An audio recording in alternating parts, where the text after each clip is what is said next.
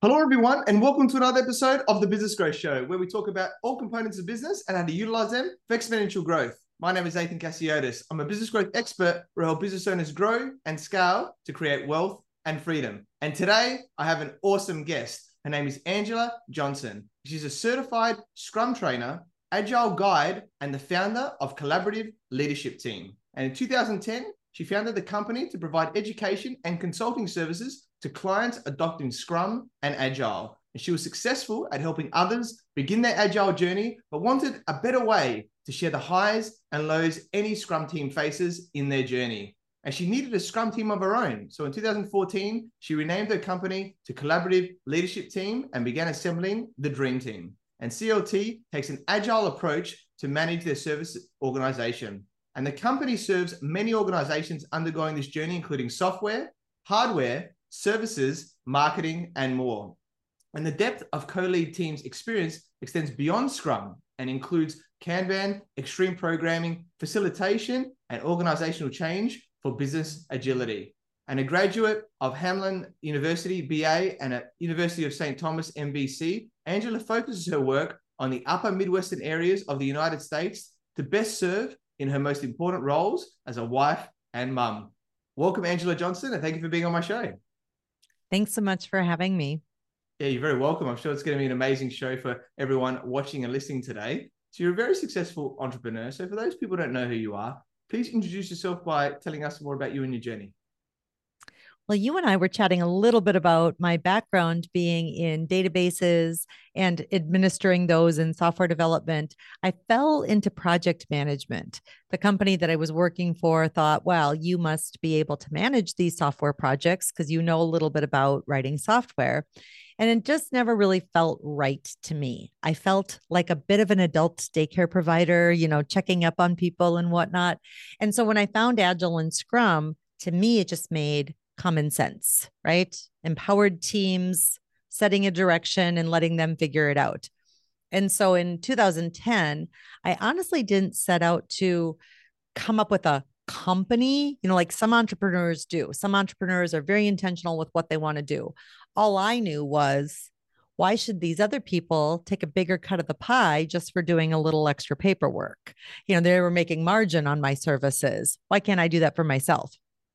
And so as I established the organization, I got busy. And so I attracted like minded individuals. And all of a sudden, I had a team. So that's when we really got serious when we rebranded the collaborative leadership team and decided we're going to we're going to do this better and differently than other people. As an entrepreneur, I have not stopped thinking about what's next. In 2019, right before the global pandemic, we vertically integrated our need for space because we wanted a really awesome place for people to come to take our classes. And then we license that space out to other people who need a place for a professional meeting space. Right before a global pandemic, huh? Let's open an 8,000 square foot event center as a side hustle, and then it has to be closed down. so, post COVID, two things that we're loving for adapting our own businesses uh, uh, services right? So staying agile. One i'm talking to you. So globally right we're able to meet people all over by flipping some of our classes and services to being online on camera virtual via zoom. But the part about licensing our space out to other people is booming because so many companies during the pandemic let their own real estate go. But now they want a, a space to get together for a board meeting or for a training class or for an event. And they love that they can come to our space and use it. It's not co working because we don't lock people into memberships or anything like that. So, definitely enjoying some successes from that little side hustle that started in our business right before the pandemic. Yeah, awesome. Love the journey of uh, where it's come from and those uh, deeper things there. And uh, and I love it, right? Getting a space and, and you've got to be agile and, and you've got to change, right? You've got to pivot mm-hmm. when, you know, things that you don't expect are going to happen are going to happen. Um, so you're, you're a very big testament of that and awesome that you're able to now bring people together. I think, yeah, the, uh, the, the office situation has definitely changed. I know here in Australia, um, you know, it, it's very much a hybrid model now. So people are looking at halving, you know, how many seats they have and and doing more of this, like what you were talking about, you know, just hiring spaces for particular things. So um, awesome that you've got the flexibility there to do it your own, but also allow others to do that. So yeah, love that. Um, very cool, Angela. And um, so let's talk a bit more about um, Scrum now, because I think um, some people are going, what are you talking about? Uh, what is this Scrum thing um, like there? Some people obviously in, the industry will know what this means, but tell us more about what Scrum is. Totally inspired by the game of rugby, which you all probably know more about than those of us in my country. Uh, there was a 1986 Harvard Business Review article that started this whole movement. The two professors who were talking about organizations that were doing work differently said that they observed people getting together in these huddles, and they called those huddles a rugby like formation, people working together to get a goal accomplished, right? And if you think about a scrummage in rugby, you know, getting that ball going in the same direction. Because if we pull in different directions, working against each other in our companies, we're not going to meet our goals and objectives. So some people think Scrum is an acronym and it's not. It's totally, you know, that metaphor is totally from the game of rugby, that scrummage, people working together in a rugby like approach. And so uh, the formal aspect of that framework came about in 1993 when the two creators of Scrum created the the Scrum guide. They wrote a paper that became the Scrum guide, and now we have, of course, certifications and training classes and all those fun things that people can learn more about it. And that's what I do. I'm one of about 250 certified Scrum trainers on the planet who can help people become Scrum masters or become product owners or work this way as a team in that rugby like formation. Yeah, awesome. Love that. And uh, at the time of this recording, the Rugby World Cup has just finished. This will uh, come out a little bit later, but the timing of it is impeccable um, on that one there. So love it. And um, yeah, there's always different ways of working as a team. So very interesting. And it, you also do agile, right? So let, us talk about, you know, whether there's some similarities or what are the differences here so understand more about what agile is as well. Scrum is considered agile, but agile isn't necessarily Scrum which sounds super confusing, but it's kind of like saying, um, you know, I drive a car. Well, what kind of car? Right? What what make and model is it? So Scrum had been in existence since 1993, but so had other methods that were specific to software development, like extreme programming, dynamic system development. And so the creators of all these different frameworks got together. They met up at a ski resort in Utah in 2001, February 2001. And so they chatted with each other about where they had some similar ideas. So they wrote their ideas down in a manifesto that they called Agile. All of their ways of working poised businesses to pivot, to adapt. So Scrum is one of those agile approaches but so is extreme programming. So is dynamic system development method. And in the year 2023, we do have a lot of people using those interchangeably. But that's one of the first places I start with organizations. If they're using the A word, if they're saying agile, agile, agile, like, hang on a minute. What do you mean by agile? Because you could just mean small a, like pivoting, like you were talking about earlier. Or do you mean one of the frameworks? Oh, we mean one of the frameworks. Well, which one? Scrum is popular. It's it's one of the most popular ones. So generally people will answer Scrum, but there are some of the other frameworks that were represented there too. Yeah, awesome. Love that. Um, yeah, I'm just thinking to myself going down a ski slope or something. Not that I've been skiing before, but being agile, um, you know, changing it up. Very important. yes, that's right. I, I, I, can always dream, right? Um, maybe uh, maybe I'll get a, a, white Christmas. We, we get summer Christmases over here. We don't get the white ones uh, in Australia like you guys do um, in the US. So hopefully one day I'll be able to enjoy that uh, a little bit more. But um, yeah, cool. Love that. And um, yeah, all the different frameworks um, that are behind that. And you're also the author of the Scrum Master Files. Um, very cool book cover as well, I must say. Yes, love that. Very, very yes, cool. Um, it's uh, definitely uh, a good one. And um, so tell us a bit more about, I guess, why you created it and, and how it can help us. Hey, I always say uh, it was third time's a charm because when I set out to write a book about 10 years ago, I was very foolishly sitting down to to uh, kind of chronicle one of my customers' journeys through using agility, through using Scrum. And as I was interviewing them and talking about putting their stories together, it never felt right.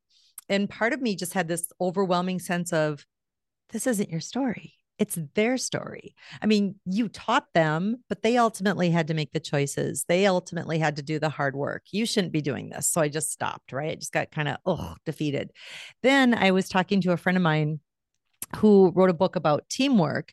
And he's like, well, you should talk about where things go wrong and how to make it right. And as I started writing it, it felt very very prescriptive and none of these things is prescriptive this is this is more of a framework this is way too contextual and experience based and so what started to really resonate with my students is when i would tell them about my failures first attempt in learning that's what fail stands for and what I wish I would have done differently. And that's really what this became. So, in the book, it's a collection of six of my very specific case studies, but I take people through exactly what happened, where it went wrong, how to have avoided it in the first place. And I've anonymized them to the point where there's not a single personal pronoun. So it literally puts you in the case study and so if there's people who are newer to this, they can kind of learn vicariously through my experience if they're looking to paint a mental picture about what some of these scenarios a scrum master may find themselves in. And so that's been a big hit. So third time's a charm, right? love that. Awesome. And I love the acronym for fail as well. Uh, that's the first time I've heard that specific one. Um, so very, very cool too. And, and love that yeah, you, you kept going and you adjusted and found out what worked the best and what, you know, resonated most with others. And I think that's a key business lesson, right? Is not doing what you think is best, but what, what p- connects with people more and what is best for them. Um, so right. love, love, that. Um, and you talk a lot about being a scrum master, right? And we all, you know, should be striving for mastery in whatever we want to do um, to k- continue getting better. So what people skills are really necessary to be a great scrum master? Of course. I would say people skills, people skills, more people skills. So they need to be an active listener, pretty hard to listen when we're talking. And I always say Scrum Masters need to listen not only with their ears, but they need to listen with their eyes. And the distance learning, the remote work has made it a little bit challenging. But look at you and I, we've got our cameras on. We can see each other's facial expressions, body language, things like that. So Scrum Master has to have all those soft skills active listening, empathy, emotional intelligence. They can't shy away from conflict. So, really great conflict resolution skills. So, even though we were talking before about the game of rugby, I mean, I, I don't know if y'all have referees, but they may have to don their black and white stripes and grab a whistle, right? And be the person breaking something up every once in a while or helping people through tough times in conflict. So there's a lot of those soft skills that Scrum Masters, even though master of Scrum, kind of a sensei, has to bring to the table. So there's no sort of, oh, they need to be somebody who used to code or somebody who used to, you know, do database administration like I did. Mm-mm, I really like the people stuff. I, I'm more of a people geek. So I really gravitated towards that. I was happy to let the hard skills or the the tangible skills go and embrace those soft skills when I became a scrum master.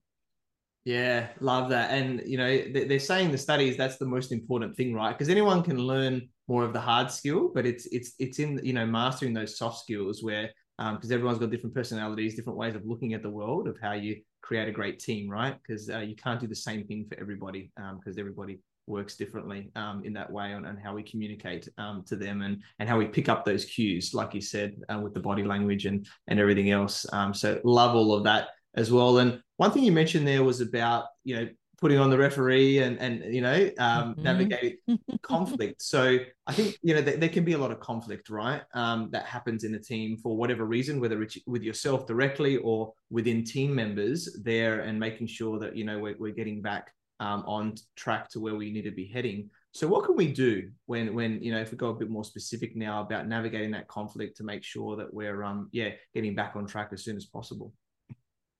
It depends on the nature of the conflict because not all conflict is bad. Some people think, you know, the word conflict, ooh, fighting, arguing. Sure, it can be those kinds of things. It can also just be somebody doesn't understand. another person. I don't understand you. You don't understand me. And so, a scrum master who's really actively listening, instead of it being deemed as a negative conflict, it might just be them facilitating, helping the two people understand each other so they can paraphrase, they can paraphrase what they heard. Sometimes they can mirror, which is just literally saying the word verbatim and by a third party, just a, a different voice saying it. Sometimes that clears up the confusion. But when it is emotional and when it is negatively charged, I never underestimate the power of a timeout. It's okay to call for a break. It's okay to say, let's get back together in five minutes. It's okay to let everybody go to their corners and follow up individually, especially if it's between two people. So, talking to one of them, talking to the other one, then bringing everybody back, or even in the moment, making yourself that person who's going to direct. So, saying, let me see if I can help. And for the purposes of not making this worse, let me start with one of you and then i will you know direct the question to the other one. So really hardcore facilitation. Those are some things that i would try if it was a negative situation. Firstly always the timeout I love that. And it's very rugby based as well, right? Because they have the sin bin where they send people out for like 10 minutes or something like that if they get to, you know, bad tackle or or whatever there. Um, so, you know, very, very uh yeah, relevant with um, you know, those the scrum and, and that element there. And, and you're right, because um, you know, just generally with with business, right? If um, you know, with emotions, they can cloud our, our judgment and our decisions. And that's both ways, being quite negative emotion or being quite positive even emotion, right? So um, just allowing that to to go back to equilibrium uh, for people. Sometimes you just need a few breaths or a few minutes. Um, there can be very powerful um, in that moment uh, to go. And and I think it's also around um, you know for you. I think as a leader and a manager now, we, we need to have some sort of coaching skills. Like I've done NLP master practitioner training and understanding, okay, what, what are the questions? How do we help people, right? Um, here and, um, but a lot of people maybe don't have that training just yet, right? And they're on their path to learning more about how to coach and teach and everything like that. So what are some things that you can help us, I guess, like identifying? Because it's really realizing that moment, right? And then going, okay, what do I do here to best identify these coachable and teachable moments for for our team? there's such a tendency for some of us in leadership positions, or even if a newer scrum master has the best of intentions to try to put their hands all over the work, or here, let me get in there and do this for you. I would say caution, caution, caution. Because if you're going to take that person's ball away, they're not learning anything. You're taking their learning opportunity away when you need to let them reflect on what's going on. So the best thing you can do is pause and not put your hands all over somebody else's work. That's what I call it. I'm like, get your hands off their work, but then ask a lot of questions that can reflect or force that person into self reflection. So even one of my own team members was going on and they were kind of uh, talking about how they weren't very good at something. So I said, yet. What do you mean? I said, well, you're not good at it yet. So what would it take? You know, so sitting around and saying you're not good at it, that's just going to create more of that. But if you start focusing on what you can do or what it would take to get you to the next step, let's talk about that. Oh, okay. So then we started having that conversation. Another thing is the assumptions we all make. You know, this little voice inside our head that likes to just talk to us 24 7. So if somebody is just really getting into their own ego and they start using a lot of words like always, never, very, you know, those aren't very helpful. So, what do we know for sure? What are the facts of the situation? What let's get down to just the facts. And rarely is it as bad as somebody thought it was initially, and rarely is it as good as it could be either. So we just focus on the facts and then talk about what we can do next. What can we do next that would add value? What could you do next that would get you towards that goal? So those are some of the little tidbits I try to work in when I'm talking to people on my own team and then also teach people in our classes that are looking to be a, a stronger scrum master or coach. Yeah, I love that. So much gold um, in that area there. And, you know, one little tip that I'll give to people, right, is that um, don't use why questions, use what and how questions. That's a very simple way because if you ask a child if they break a plate and go, why did you do that? Well, I don't know. Like, you know, it just happened, right? you know, like that. But if you said, oh, what made you, you know, um, break the plate or, or how did that happen or something like that, they, you know, you, are allowing them to then express it better. Um, so that would be my little tip on top of that. You, you provide a lot of gold, but just to simplify it for people, um, ask the what and how questions um, in those moments, and that will allow that reflection. Or like you said, which I love, around changing that mindset, which I think is so important, right? Not just us as the business owner or the entrepreneur, but the team there. If there's some limiting beliefs that are holding them back, I love that example of how you reframe that and going, okay, well, how do we want to look at this moving forward and and and you know focusing on those really beliefs. So loved um, yeah. loved that section there. Pretty powerful. Awesome. Um, so I guess you, I believe, self-published, right? Um, the mm-hmm. book here as well, which I I did. Uh, yes, which is a big one. And a lot of people I think would be like, oh, book, it's big. And, you know, maybe they're thinking chat GPT now, but I think you should write a book yourself still, right? Don't use AI or anything like that on what you're doing. Um, but there's there's a lot of benefit because yes, you can get publishing companies, but are they going to take it? And they take a big portion of that. But a big you know thing is is self-publishing, right? And just doing that um, and then being able to you know put it out there into the market. So do you want to just tell a little bit about that process and uh, you know how it's helped you to you know to get your book to where it is. For sure. In the three times a charm that i mentioned earlier it wasn't just the direction of the book it was exactly what you just said because i started traditional publishing and i actually had a contact. They give you their their form that you have to fill out which is really um like coming up with the table of contents and like coming up with a, a chapter or two. It's a, it's a, it's daunting. It's just overwhelming what they want you to turn in even before they'll entertain the conversation. So I had done the initial pitch and they were like, yep, on board, do all this. Oh, so demotivating. And then my friend that I mentioned er, on round two, who was a published author that was trying to help, told me they had done it through a ghostwriter. So you mentioned Chat GPT, which really wasn't a thing at that time when I was, you know, talking to my friend and got the ghostwriter on board. And I did pay this person an enormous amount of money, and they did work as an editor and ghostwriter at a very large publisher.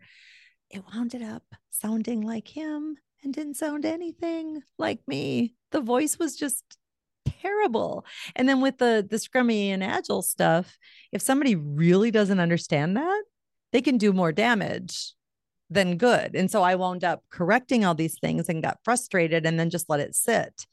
During the pandemic is when one of my friends, who's actually a competitor to me, but we're we're friends, we were just having a chat and he self-publishes and he's like, get off your butt and just do it. If I can do it, anybody can do it. And his wife is a very talented artist. And he's like, she'll even illustrate it for you.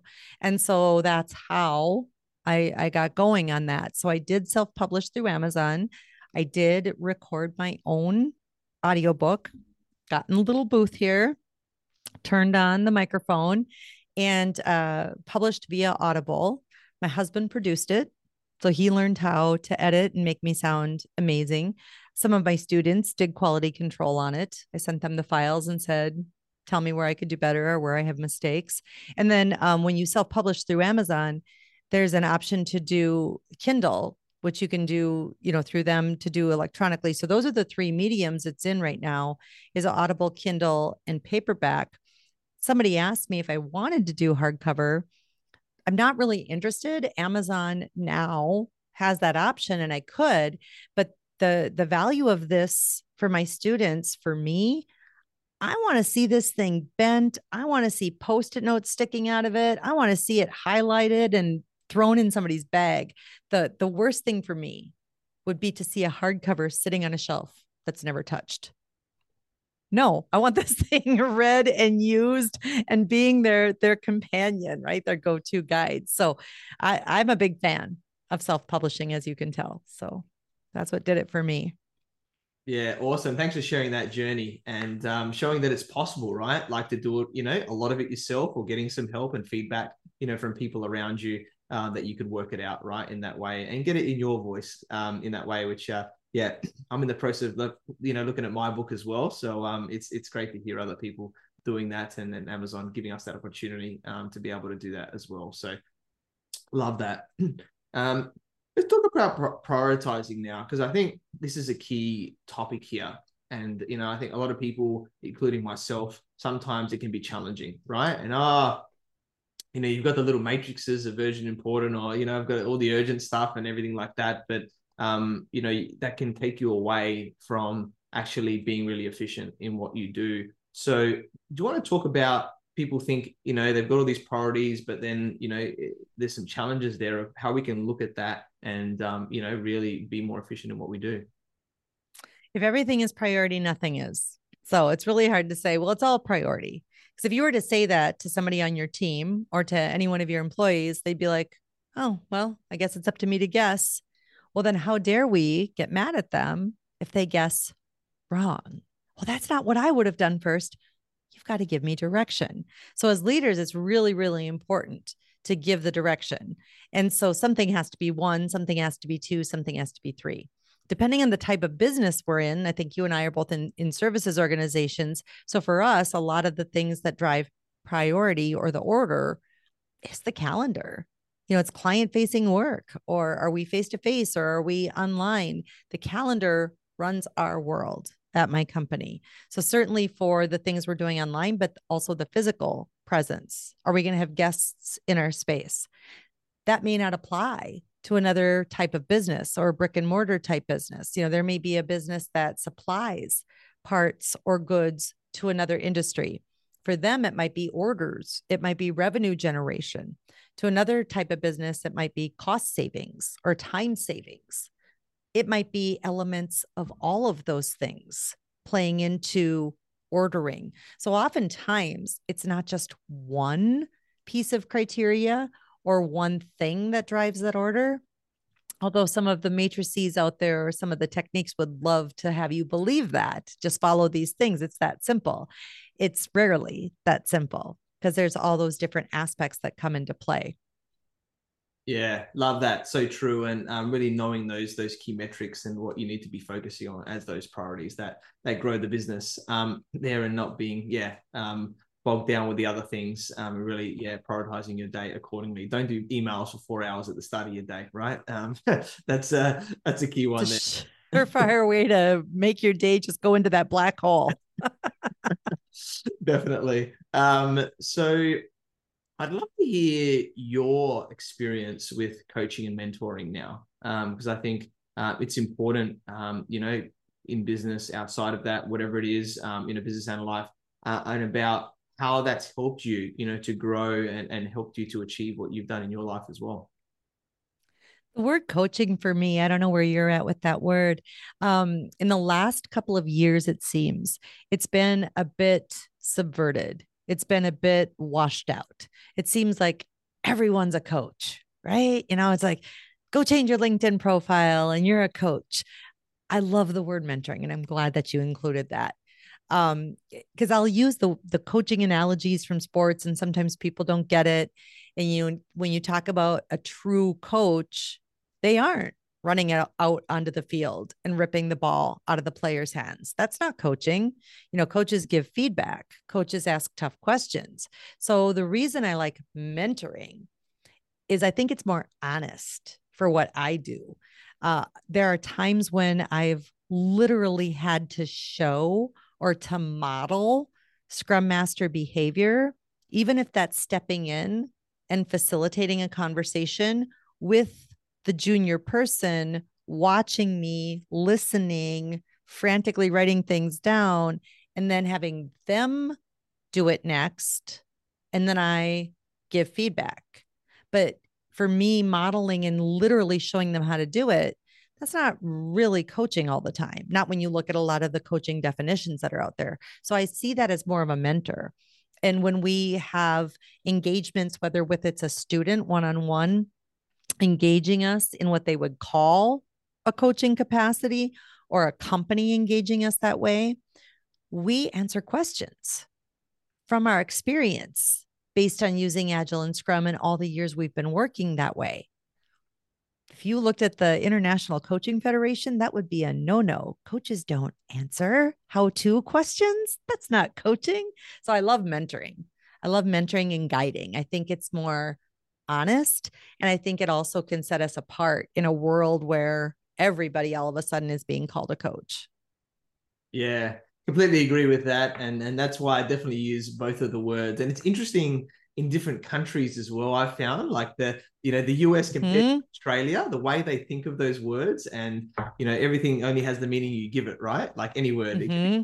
a lot of people. So I think um, yeah, very very interesting um, there, and and I think you need a combination, especially when you have the experience. If you're if you're new, obviously it's going to be more of a coaching capacity because you're just going to be asking the right questions. But once you, as you're building experience up, then um, you know sharing that and, and mentoring um, people and you know everything is so important. Um, there and, and and that combination of it. So love that answer. Um, so so true and, and and great that you've um, yeah being able to do that and and being able to model. I think modeling um, you know with nlp that i've learned is the quickest way right to get to where mm-hmm. you want to be and that's where showing that and then and then i think that's i think for everybody here today right is that if you want to be something if you want to be a master at scrum or whatever that is right find people that are a master at that and go okay well what are they doing how do i model them actually looking mm-hmm. at it that write notes you know understand their beliefs um, all of those things, um, the behaviors, and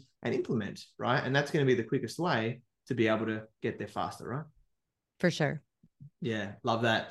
And um, yeah, so it's been uh, it's been really powerful, um, you know, here today with with what you've shared with us. I, have loved uh, getting into Scrum mode uh, with you and and learning uh, all these little intricacies, um, and, and so true about how we work with the team and how we do it differently. Um, and I'm sure, um, yeah, the book's uh, really powerful as well. And I guess as we're uh, starting to wrap up, um, you know, here today as well, oh, what, what one key piece of advice would you like to give to all the entrepreneurs watching and listening today? Entrepreneurs, especially, gotta love the grind.